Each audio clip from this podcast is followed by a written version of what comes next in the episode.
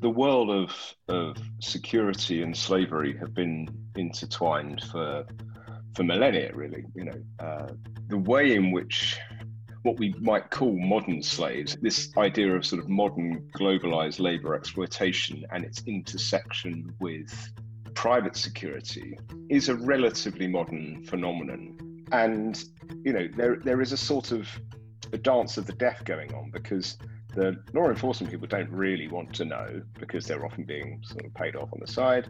The agents the central agents don't certainly don't want any of this being regulated because they can plausibly claim that their supply chain is clean, even though they're, they're not looking into it. And there's a very good chance that they're also benefiting from the illicit payments that are being made. So there's a whole kind of web of stuff going on here, which most audits will never uncover. And unless you're really looking at it in depth, unless you put some effort and some time and some money into uncovering it, you'll never see. In uh, so 2009, finally they got round to to thinking about what to do, and they put in place this this sort of regime of voluntary standards. So yeah, we ended up with this sort of very light touch voluntary uh, voluntary standard scheme, of which of course the International Code of Conduct is one part. In terms of my area of, of interest, the, the kind of bonded labour is- issues that underpin labour exploitation within private security supply chains. Uh, the voluntary standards mechanism has been, I think, a, a failure. You know, the oversight mechanisms are weak, the regulatory mechanisms are weak. That doesn't necessarily mean that, that the outcomes from a kind of operational perspective have been bad. In many cases, they've been quite good. But from a human rights perspective, it's it's pretty negative. Welcome to Unsolicited Bridge Picks. I'm your host, Charles Winkleman, and with me, as always, I'm Brie Bills. I think this should we should note that this is a podcast introduction of shame. Of shame. Of, of shame, yes. The part two shame introduction. Because it is an unintentional part two. Just was not our intent, but when we started talking with Pit Fiend, it went a little uh, long.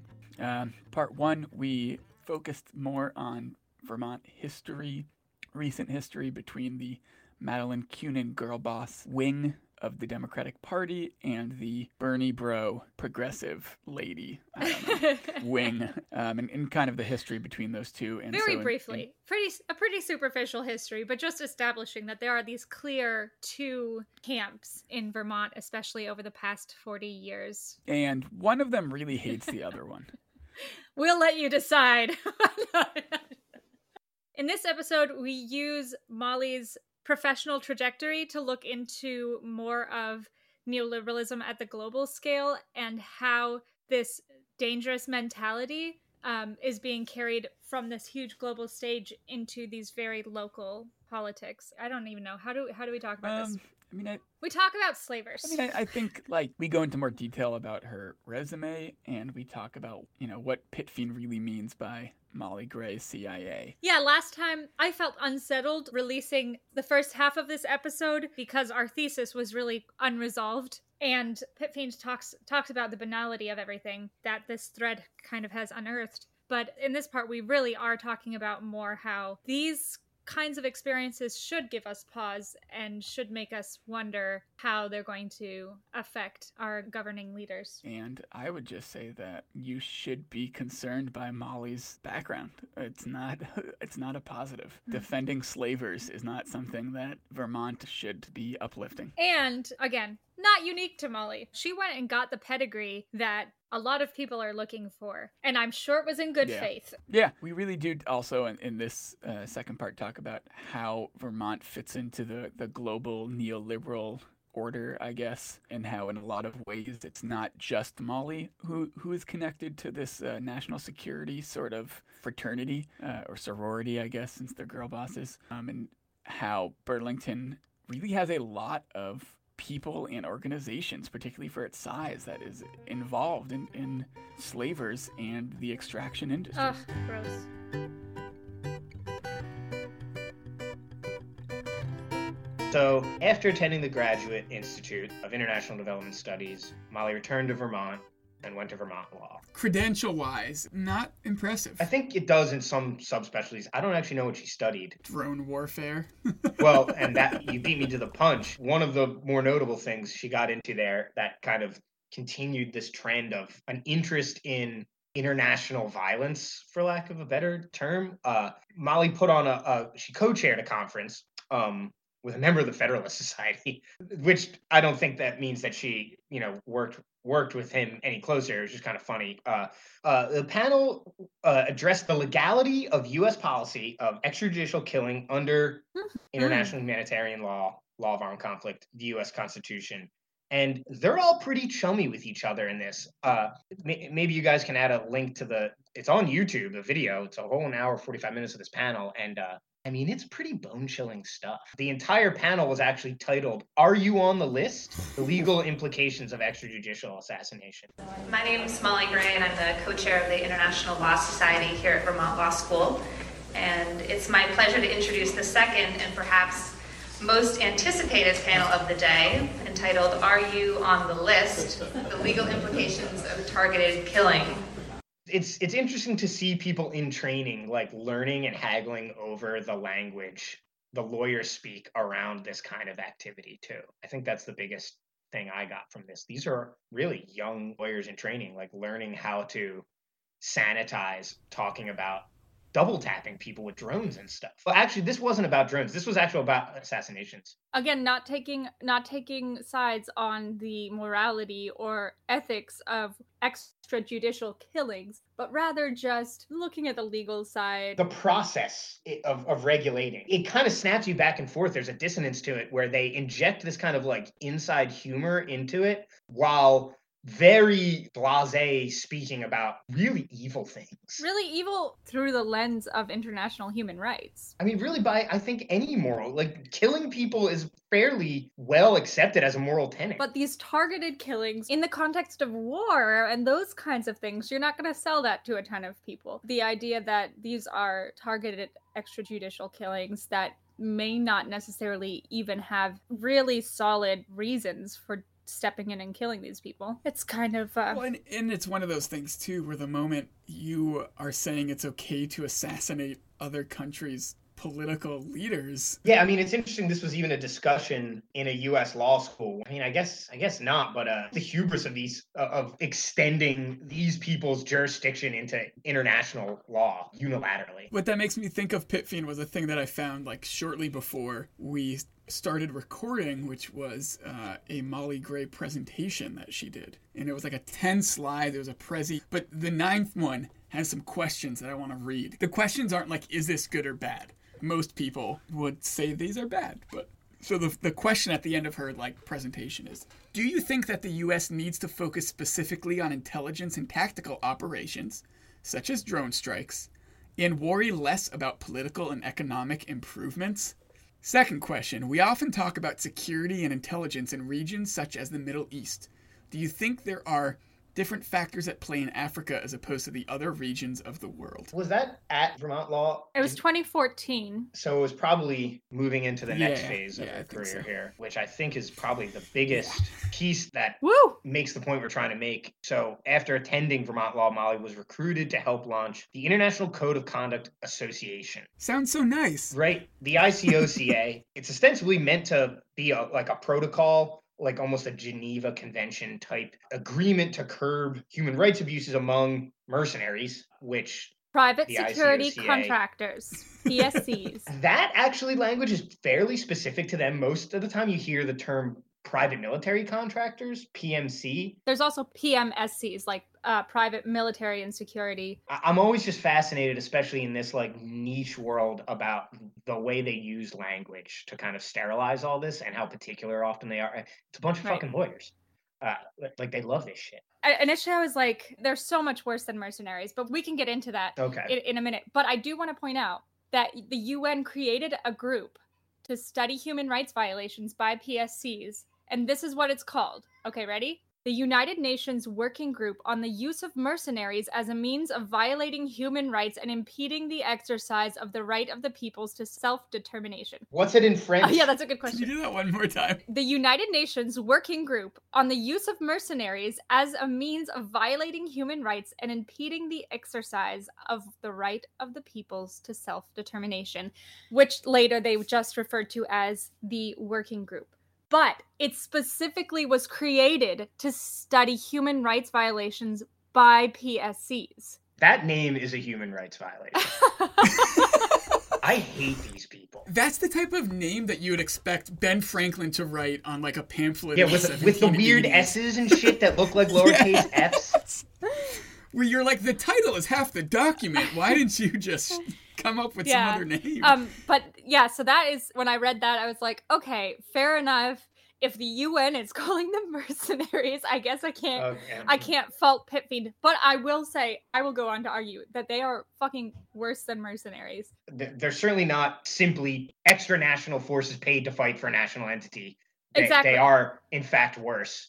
They're private mercenaries. They're fighting not for nations, but businesses in a lot of cases.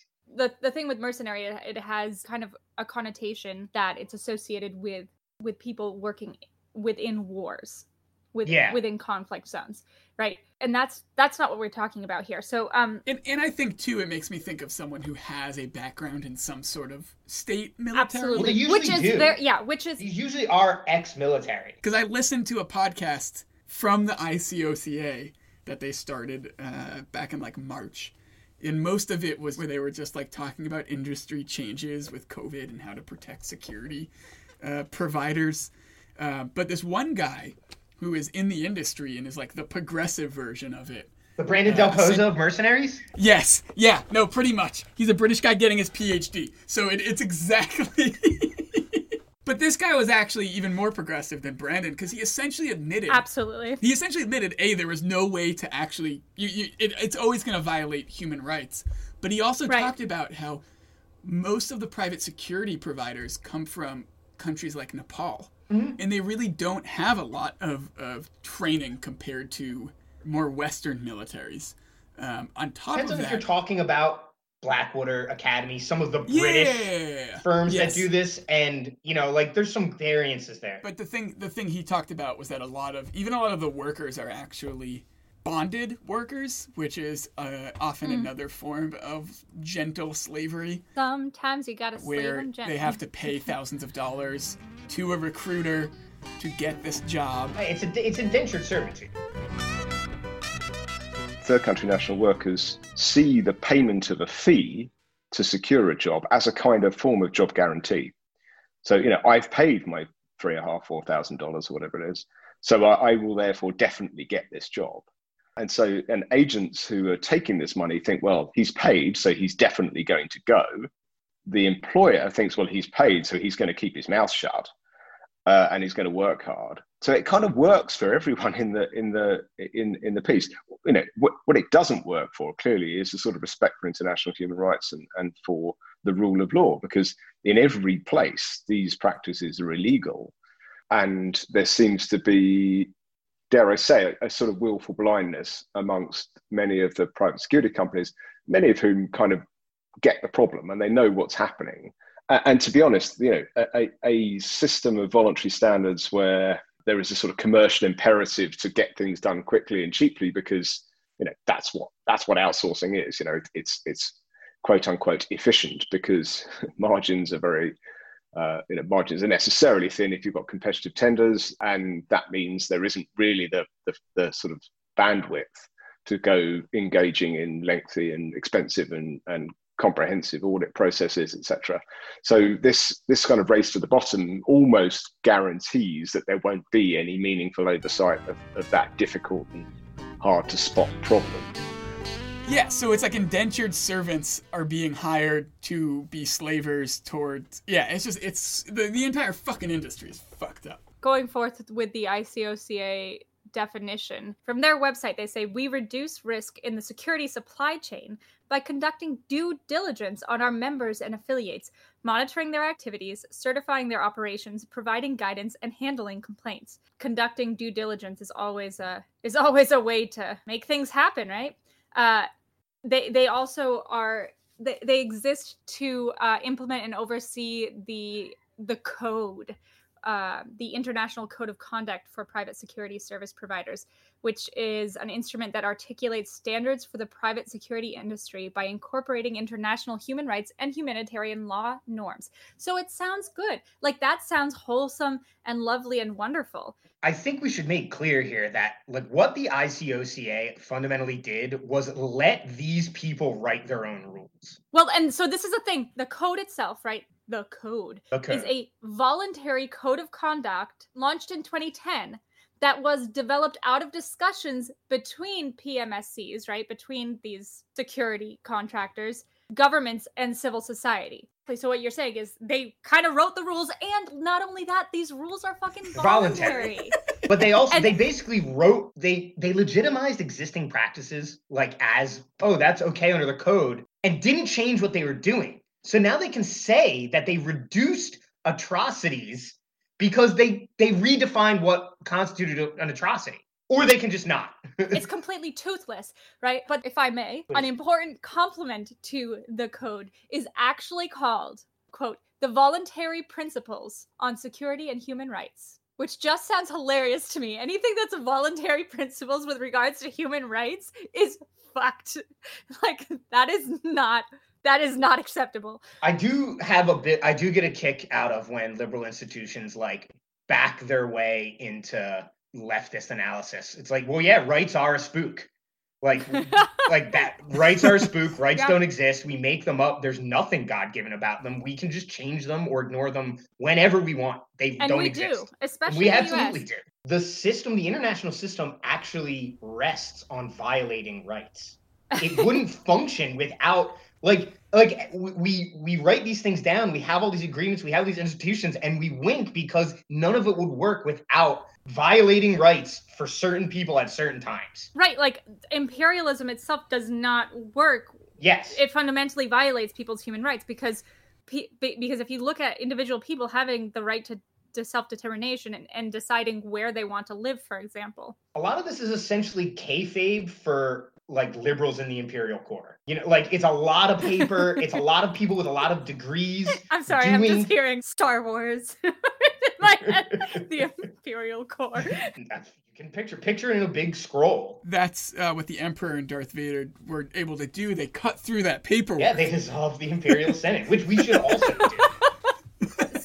We're we're pointing out that this is a quote international soft law initiative which you know when it's soft it's kind of difficult for it to penetrate the depths of these human rights issues you know I think Molly herself actually really sums this thought up, speaking on behalf of the I- ICOCA. The ICOCA does not take a position on the legitimacy or moral value of PSCs, but rather recognizes industry growth and the services provided by PSCs in a variety of complex environments globally. It's all very corporate speak. You, you referenced a line earlier where they talk just like this and it's it's interesting how they're moving away from the language of like international law and kind of that timber and into corporate america speech Yeah, it's just it's an industry like any other. It's like steel industry, you know. You just got to treat it exists, and we can't ever get rid of it, and it's a part of our society now. So that quote, that thing that you just quoted was from one article published in the Business and Human Rights Journal titled Improving Human Rights in the Private Security Industry, Envisioning the Role of the ICOCA in Latin America. And this article outlines numerous examples of PSCs at work, uh, specifically in Honduras, Peru, Guatemala, and Colombia. right? And it highlights how deeply the industry's human rights abuses run, saying, quote, in nearly every country in the region, local populations affected by and protesting against the extractive projects have been victims of excessive force and even killings by the PSC's personnel. it's their job It's literally the their job, yeah. psc's jobs is to violate human rights that's why they exist And to do it with no oversight, because if it was an actual government, there's often at that's least messy Yeah. yeah. Well, and the article laments that these crimes often occur with impunity for a lot of different reasons. But yeah, so here's the thing with PSCs in Latin America. they're almost always protecting the extractive industries, oil, gas, and mining activities, and also large scale agribusinesses. So, looking at you, Chiquita Banana, woo, um, that require private companies to gain access to extensive amounts of land, right? So, extractive industries, by definition, they're coming in and occupying huge amounts of land. And for a lot of companies, um, for example, Colombia, Panama, Guatemala, Peru, and also Honduras. One of the policy traits of these of these countries is that non-renewable resources are state-owned, and uh, mining oh, can't have that. Mining company. Well, but listen though, mining companies and other extractive industries are granted concessions or temporary ownership of such resources, and uh, the extractive industry is often declared to be of public usefulness. So these these countries will privilege these these industries and that allows these companies to use other resources such as water soil forests whatever and ex- eh, to establish servitudes for exploitation purposes right? These concession rights can be exercised for an average of 25 to 30 years right? And a lot of these lands are there's overlap especially with indigenous populations with what is state owned land and what is Un- unceded indigenous land. Exa- exactly. Um, and so there's like all this legal blurry areas ar- around this. So of course this leads to conflicts of interest and involves the risk of not respecting human rights and collective tenure rights, such as you know the appropriate processes in terms of prior consultation and free prior and informed consent. That usually does not happen for mining that affects indigenous or peasant or Afro descendant communities. And that information that I just said was from a really great, you can read this, a summary of this article impact of the extractive industry on the collective land and forest rights of people and communities. And so, what Molly said earlier about these things often taking place in quote complex environments, it's because of clashes between the extractive companies and local communities. These PSCs often uh, operate in these quote complex environments which are areas experiencing or recovering from unrest or instability where the rule of law has been substantially undermined and in which the capacity of the state's authority is limited. So these extractive industries and also the security the pscs that go along with these extractive industries are moving into this vacuum of jurisdiction and making the rules. I love the quote about complex situations because there's literally international industries, entire apparatuses designed to make this seem complex when really it's the simplest and rawest expression of imperialism right. possible. Yeah. It's we pay people with money to go kill people so we can yeah. take their stuff. That's what it is. It's actually very it's a very simple situation. It is, yeah. And so this this is like just shitting on PSCs, right? But when I read some of this, just think about what the ICOCA is doing or can do to curb these human rights violations, right? So, for example, we're just going to go through different things that have happened in a couple of countries, right? In Honduras, legislation passed that allowed the sale of thousands of acres of land owned by local residents to agro industrial firms, sales that were, quote, conducted under duress and without the consent of affected community members, because of course it fucking was. PSCs outnumbered police in the country and used tactics that included killings and forced disappearances of locals to, quote, discourage them from claiming their rights to land that a company sought to control. There has been no retribution for 95 to 98% of these crimes, right? That was in Honduras, right? One country. Surely that's not happening in, oh, in Peru.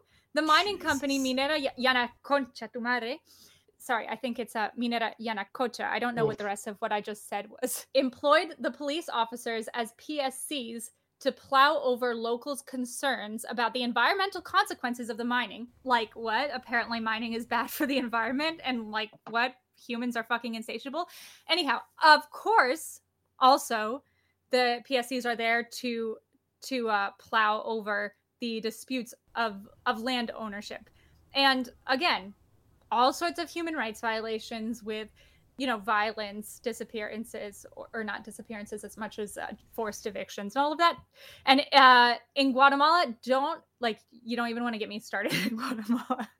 The canadian mining company hudbay minerals inc swept into the chaos after a 1996 peace agreement and started extracting the fuck out of a bunch of indigenous lands while watching PSCs swell to numbers in the hundreds of thousands, and those PSCs murdered, shot, raped, etc., etc., etc., the local community, because it's not enough to be forcibly evicted from your home.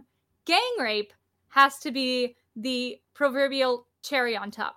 I'm glad you brought up that number because I think it's a lot of people don't real like I think when people hear these, even if they're aware of these groups, they think think, of like surgical special like oh these are like these are operators working. It's like no, these are standing armies. They are, and in in places like Guatemala, like after this this peace agreement, right?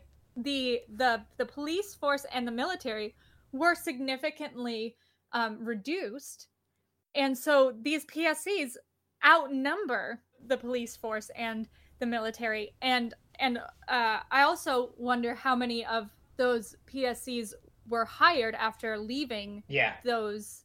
hired right out of it, it's very common to see all over the world. They'll recruit along ethnic divisions in the community, in the region, into the into the mercenary Yeah. groups. in in these cases, right, you're dealing with this Canadian mining company, which is like there's whatever Canada's got their greasy little fingers in all of the mining and bullshit. But th- there were numerous human rights legal cases brought against HMI, and you know there are regulations, but there's no way to enforce them due to the quote weak judiciary and the overwhelming amount of private security guards in the country. Like you, you're dealing with people who like there's no way for the government itself to to enforce any of these regulations. And if there especially isn't when you've got over 200,000 contractors mercenaries slave drivers whatever you want to call them in the country. Well, I think you you nailed why organizations like the ICOCA look the way they do because what they're trying to do is treat these abuses, these horrific acts as negotiating points in a market system Exactly. rather than as criminal acts in a legal system. yeah Which is neoliberalism. It's the privatization of law, of, of government, of the state Yeah. entirely. It makes me think about uh, Pitfiend. You said this yesterday, and then Gabrielle and I were talking about it. How I don't remember the exact quote, but like how imperialism and those tactics have moved into the core too. The frontier come home. Yeah, and so I think of, I think about uh, the pipeline fight that happened under Obama. I think about Standing rock. Standing Rock. Thank you. I think about uh, it in the uh, northwest northwest territory in Canada. There's huge fights going on between uh, indigenous people there. Yeah, and so like you're seeing it once again come back here to roost after after we kind of left. I mean, we had our own version right here, bringing it home. The Champlain Pipeline had absolutely. all kinds of Yeah. weird legal squabbles, um, and and ultimately showed that municipal law is not even worth considering for these companies. You know, just completely Yeah. powerless to stop this kind of thing, even you know, even in the court I wanted to uh, throw in a last example of PSCs at work because Colombia, you know, with Colombia, shit is going to get cinematic, right? So, so of course, this is this is this is amazing. You find some extractive companies using a right-wing illegal armed group, which was formed to protect private businesses from FARC and other local communist guerrillas, right? like it's actually an, an illegal right wing terrorist group. So, of course, a US based coal company, Drummond, made bank off of this group's threats, killings, displacements, and all around abhorrent behavior. Um, but yeah, don't worry, I'm sure it's clean coal. And Chiquita also paid this illegal terrorist organization for their security expertise, right? It means the Rolling Stones using the Hell's Angels writ large on the global scene. But yeah, so so this was after after this was already designated a terrorist organization, and guess guess what the wrist slap was for the Chiquita Brands Group? They had to pay the A U.S. million. Department of Justice twenty five million dollars. Okay, The filing fee. they so they paid an illegal terrorist organization to be killing and disappearing and displacing people. And in re- in in turn they had to pay the US Department of Justice like pennies for a, a group like Chiquita Brands. And like don't ask me what they did to seek justice in the affected region but you can bet your ass that the communities that were affected did not get recompense. Um but yeah so this this paper that i that that talked about all these cases which by the way this paper is arguing for the possible benefits of having the ICOCA in this region, right? the paper concludes that we need to quote create a robust mechanisms to hold PSCs responsible for violations which fucking is mind blowing because it's only for, quote, these types of human rights violations. You know, like gang rape and forced disappearance and extrajudicial killings and whatnot, but not for the fundamental violation of taking land that isn't yours to deplete it to death and then export any financial gains away from those whom you've robbed. Like, that by definition like the extractive industries by definition are committing human rights violations so how the fuck and this is why i was like charles they are not mercenaries. They're fucking slave drivers. It doesn't make any sense. You have these people enslaved yeah. and you are hiring people to make sure that they don't fucking step out of line. And what the ICOCA exists to do is exactly what you were saying earlier, Pitfiend. It's legitimizing the slave drivers' presence there. Like that doesn't fucking make sense. It's like, oh, yes, they're slave drivers, but they're not abusing the people in this moment. Like maybe those people shouldn't be slaves, but like we're not making a moral judgment on on slavery. We're just saying that we can make these slave drivers not beat them to death maybe or Good news, we're we're sending the legitimizer to Montpelier. the frontier is coming home. The ICOCA exists to encourage its members to exercise due diligence, as we said earlier, in getting PSCs to respect human rights like freedom of expression, freedom of association, da, da, da, whatever. And what's this deprivation of property? So that's again like the ICOCA exists to exercise due diligence with these human rights and like that's not something that you can actually do by definition. An aside is that the funding for the ICOCA is all fucked up because it's it's all from member organizations and governments, right? So it's like most of the funding is coming from coming from mercenaries. Exactly. Slave mercenary slavers. I'm fine. We can use that term if you if it makes you feel yeah. better. I'm perfectly comfortable using that term. And so the the context for the, the quote that you read from Molly earlier, here's the quote immediately before that. Quote, in Latin America, the phenomenon of, of private security also promotes an inequality of security. Wealthy businesses and individuals living in violent societies pay for safety that is out of reach of the average citizen, and in this process become less invested in improving public collective security right? So that's another thing that we don't even have time to fucking talk about, right? That's what the PSCs are doing also is making their communities less safe.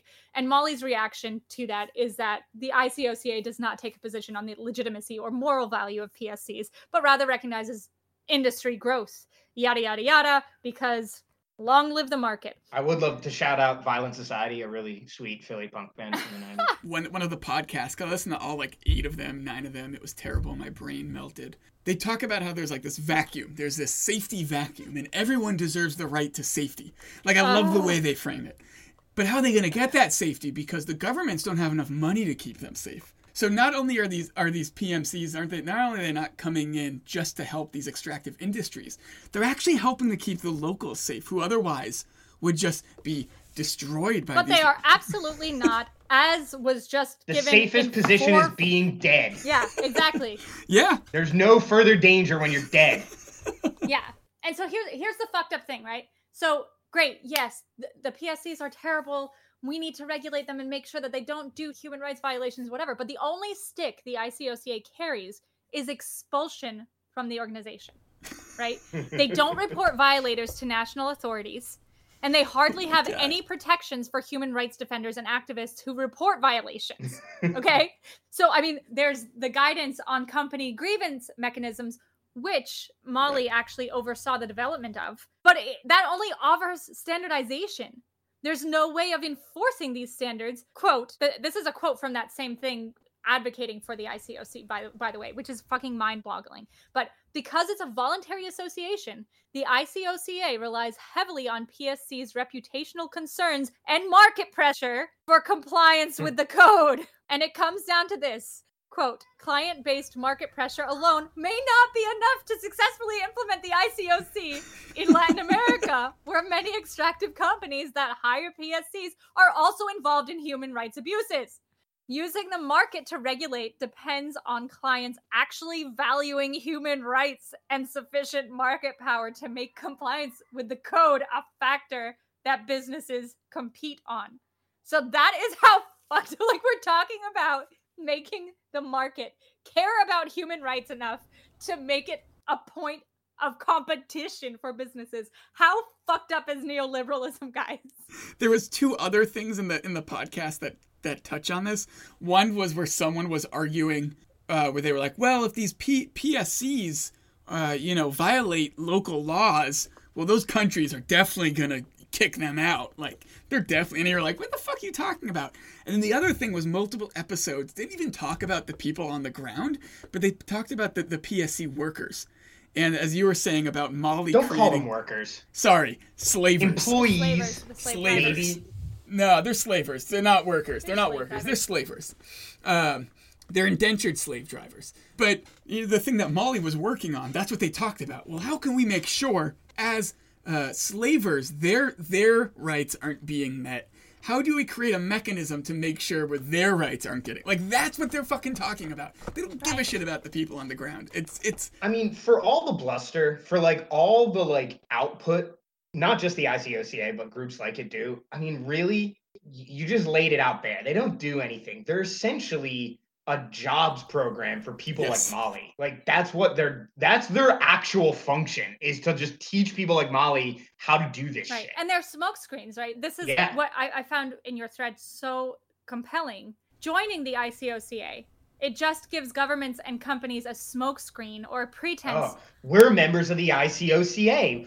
We we would be expelled if we violated human rights. You can see in our yeah, charter. exactly. It gives them a pretense on which to legitimize their abusive behaviors by saying that they've taken steps to, to fulfill their obligations to human rights. So again, PSCs are often protecting operatives that in themselves exist in violation of human rights, but like whatever. In other words, the ICOCA is protecting industries that by definition are engaging in human rights violations. What the actual fuck? It doesn't make any sense to have an organization that oversees slave drivers to make sure they're treating slaves well. Maybe don't have slaves. Like, I don't know what the answer is here, but like, The answer is to have an organization that oversees the organizations that oversee the slave drivers. we, To we have sure- that. It's, called, the UN. It's true. It's the that UN. is true. well, yeah, so yeah, that like, I, I don't understand why they're not also like trying to regulate extractive industries more rather than. Oh, you know. Oh, yeah, well, of course we know. of course. this is terrible. So then, you know, Molly comes back. Uh, You know, there's all this international service. She came back to Vermont, worked as assistant attorney general, and then runs for office. And, uh, you know, I think a lot of people would probably say, well, even if they agree with everything we just talked about and believe it, well, what does that have to do with Vermont? Does it really matter? And I think the best way to highlight why it matters so much is to look at Molly's donors when she actually ran for lieutenant governor. Who who has an interest in seeing this woman's career advance? So we've got Christos Santas, attorney advisor at USAID, which is literally a CIA firm. USAID is literally a CIA front. This is why I say she's CIA. Like USAID, you cannot exaggerate the extent to which USAID is just the fucking CIA. They don't do anything else. They're like they're a they're they're a payday loan front for the CIA. they're the Yeah. worst thing ever. You cannot exaggerate how bad USAID is. Okay. Then there is uh, the U.S. Army chair at the National War College, The fuck is that? Why does he care who's lieutenant governor of Vermont? Right? A- a- And a, a powerless position. Uh, the senior advisor for the Southeast Asian Affairs at the Kennedy School at Harvard. Molly never went to the Kennedy School outright, so that's its own interesting thing.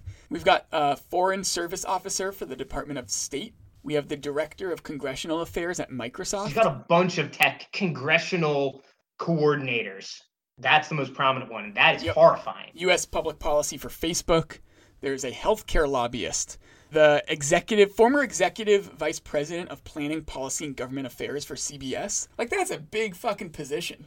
Like that to me is just like, why would you give to, to Molly? And then uh, the senior director of security and compliance for Marriott International. Who are utilizers of private security contractors? And um, for me, when when I started researching this, what stuck out was that it's not just Molly. No, I mean Molly is the is the sharpest edge of the spear, the the the very tip you know, probably the most qualified, has the best resume, but is is certainly not alone in even Vermont So this politics. this podcast is for a just the tip delivery. thing? Just the tip. Sorry, I haven't There's- made enough dick jokes today. No, you haven't. You have. I mean, it's a, it's been a very serious episode. So, in Burlington, and this is just it's crazy to me that in Burlington, a city the size of forty thousand people, we have two different companies whose job, uh, Pitfiend, as you were talking about, like there is a higher level above all of this, and that higher level is the people who have to get access with these corporations to local government officials. Because without that they're not going to be able to come in and just take these resources right like you need this other organization that's going to be the, the go-between between corporations. yeah, the intermediary. yeah and in burlington we have two of those companies here we have tetra tech uh, which has is an international development office global consulting firm providing practical and sustainable international development services which outside of the DC area, Burlington is one of four of their offices. Like, we're not talking New York, LA, San Francisco. Burlington has one of them. I think a big facet of kind of these type of people showing up more in Vermont is the transformation of Burlington into a, a third list like Gstaad or Davos. Yeah, yep. It's a resort town you can live in and still participate in the global neoliberal Yeah, project. no, we've, we've talked about how, how Burling, Vermont essentially is becoming a second Davos. Um, and the other one is resonance. And I bring up resonance for a couple reasons. One is that there's a city councilor, Zoraya Hightower, who works there and has traveled across uh, the globe uh, on their behalf to to grease up the, the sweaty hands of corrupt officials around the world. But resonance also, like, I just want to read some of their clients. Uh, we've got U.S. Aid. I mean, you can stop there. There's no reason to do business with U.S. Aid except to do CIA shit. There's literally no other reason. We've got PepsiCo, Microsoft, Unilever, the Bill and Melinda Gates Foundation, Holy shit. Oxfam, the Australian government, uh, the British Council, who is also part of the ICOCA. Well, the government, the British government is.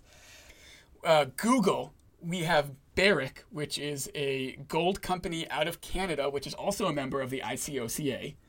We have AuRico Gold. We have the U.S. Department of State. We have Ferrero Rocher. And then we also have Tetra Tech, which also has a division in Burlington. So like I said, thick as thieves. You in in a lot of ways, there's no reason to differentiate a lot of these firms. totally not totally not but but it's still it, it's it's not just molly right like as as you're saying burlington and vermont is becoming a second davos and, and is becoming so enmeshed in this neoliberal uh, slave industry I think it's important to point out too how like compatible this is with progressive liberalism. Zoraya ran as a Like, progressive Burlington- exactly. Zoraya is not a Democrat.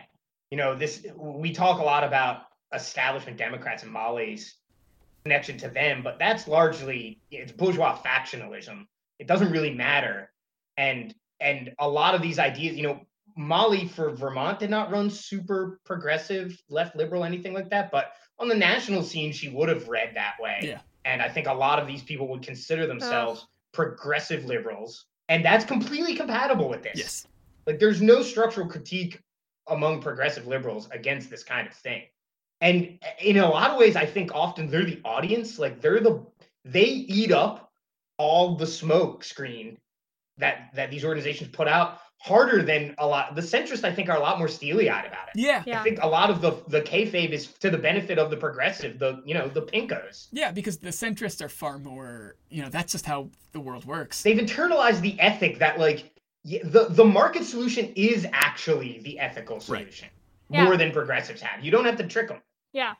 And then uh, tangentially connected, going back to who keeps moving back and coming to fucking Vermont is Garrett Graff, who was the OG Molly Gray. So Garrett Graff uh, wrote for Politico. He's a former Politico editor.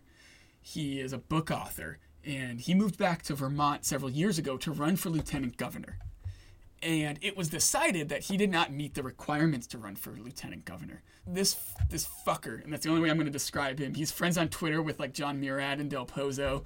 Uh, just like yeah, uh, he talked about how even when he was in D.C., Vermont was his quote mental home end quote, which is just These motherfuckers astral projecting their residency. I'm actually I have half of them half expect Scott Milne to sue Molly over this. I'm like the guy loves just fucking Yeah, pissing his I've money away. He's got no other like what else is he gonna do with it? It's his mom's money. I could definitely see him dumping a couple hundred grand into lawsuit about the residency requirements. I want to add a little bit more about Residency Garrett and then talk a little bit about what he's written because I think it, it relates so well. Um, he also said, in many ways, defining residency as solely by physical presence is going to discourage precisely the types of people that we would want to be involved in state government. Oh boy. He said in his Facebook post that he was motivated to run for office because of Vermont's real and present challenges. The state, he said, needs to rethink government and build a new model for a sustainable, efficient democracy. Garrett worked for the Aspen Institute's Cybersecurity and Technology Program, a public private collaboration. In uh, 2017, CIA Director Mike Pompeo, Homeland Security Secretary John Kelly, Joint Chief of Staff Chairman Joseph Dunford all headlined the Aspen Security Forum. That didn't that didn't bother his sensibilities. He has authored multiple books, including one about the FBI called The Threat Matrix. Now, you might think that this book might be somewhat critical, but instead, he was granted access to never before seen task forces and talked about the profiles of the visionary agents who risked their lives to bring down criminals and terrorists both in the US and abroad long before the rest of the country was even paying attention Yeah. to terrorism. That's what we need. but it's, he's just one more part of this of this the you know the this the spear point and it's just growing like the people who move to burlington and, and choose That to, was a really phallic to- yeah the, the tip is growing the tip is growing gabrielle Because a lot of my thoughts on this is like, well, what is this? You know, you look at Molly's resume, to bring it back to Molly, and you're like, what is she fucking doing as an assistant AG? You know, like this is not someone like this is quite a resume, right? And I mean, really, the answer is just like, well, what else is she gonna do? You know, if you want to stay in Vermont, and I think I like to get conspiratorial, as a lot of people do. It's very fun, but like, it's important to remember that like no one's writing this shit down on paper. It's just like the incentives get tuned in. I think people like Molly, national security types, spooks, took note of what was going on up here for decades. Bernie, Bookchin, print, hmm. bread and puppets, like the co-op movement. Like not all we, we can talk about a lot of these things and whether they represent like real leftism or whatever, but like something was happening. Right. And a lot of people were like either they didn't like it or in case of someone like Madeleine Kunin, like that's embarrassing to someone with Madeleine Kunin's career. That's like, oh, uh, Yeah. didn't some weird puppet show hippies in your state like fucking hide a draft dodger right in, under the FBI's nose? Like some crazy shit happened in Vermont in the 80s. And and basically like there was a a push to bring people like Molly back to Vermont instead of them going somewhere else to build their careers. Bring them back here. Getting two birds stoned at once. You know, you're you're you're building your base in the region and you're growing the project abroad and you're building all those connections. and you're doing it with locals garrett graff is the son of a vermonter who was an ap reporter in vermont for like 30 years so that's the best part is that you're getting locals who are then able to run on this well i grew up here this is my home and and it works And I think specifically, a very specific example of this that I think actually was coordinated. Molly, in particular, is is aimed at the heart of Vermont's third party, the Progressive Party. Like, I think Madeleine Kunin would love nothing more than to see the end of the Progressive. The VT Dems in general have long just absolutely hated that they've had to deal with this junior partner. And I mean, there's not a single progressive elected that wouldn't just be a left wing Democrat anywhere else in the country. Like, Yeah. there's really no progressives who are any more radical than Democrats in liberal areas. But we have this third party. And again, it's fucking embarrassing. Like, independents and third party people routinely just egg and face the VT Dems. And someone like Molly, and frankly, someone like Zoraya, even though she is a progressive, you know, people who can weaponize this kind of identity, but still have the professional training to to think along the lines of this hegemony are explicitly there to crush the third party in Vermont. And you're seeing results of that already. I mean, they got walloped this last Yeah. election. Yeah. You're going to see Molly knife the progs and probably be governor or representative. And That's again, that was going. the uh, the point that we opened with, right? So so it, it's it's good that we're ending on this. Like we we must have proved our thesis that we were going to set out to show how neoliberalism and imperialism have beaten back Vermont left radicalism, and that Molly Gray is just the latest iteration of that.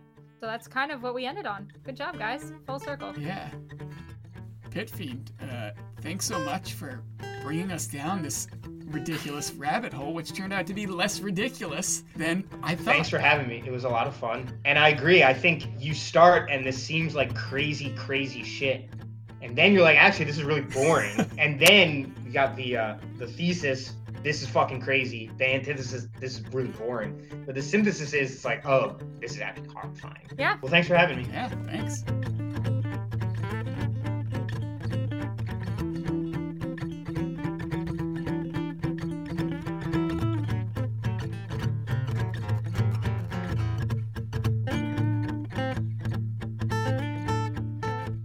Brand- the Brandon Del Pozo private security contractors. That rules.